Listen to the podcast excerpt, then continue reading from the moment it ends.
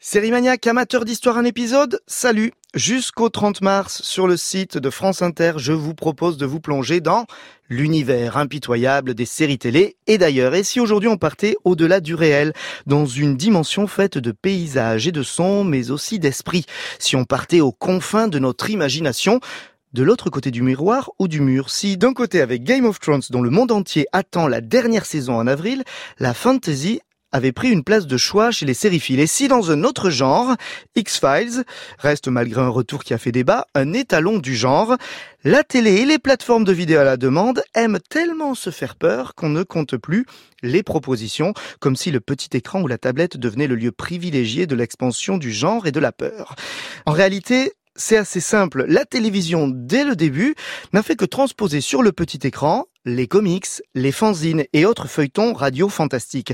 Ce qui explique pourquoi, aujourd'hui, l'étrange a été surtout le domaine réservé de l'anthologie, comme dans la quatrième dimension ou au-delà du réel.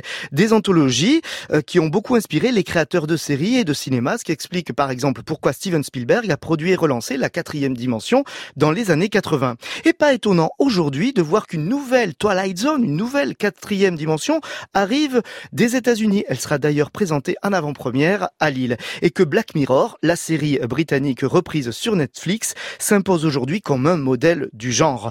La vérité est ailleurs, oui, sur le podcast Série Mania sur Écoute. Prêt à nous suivre sur franceinter point fr, vous êtes bien sur Écoute.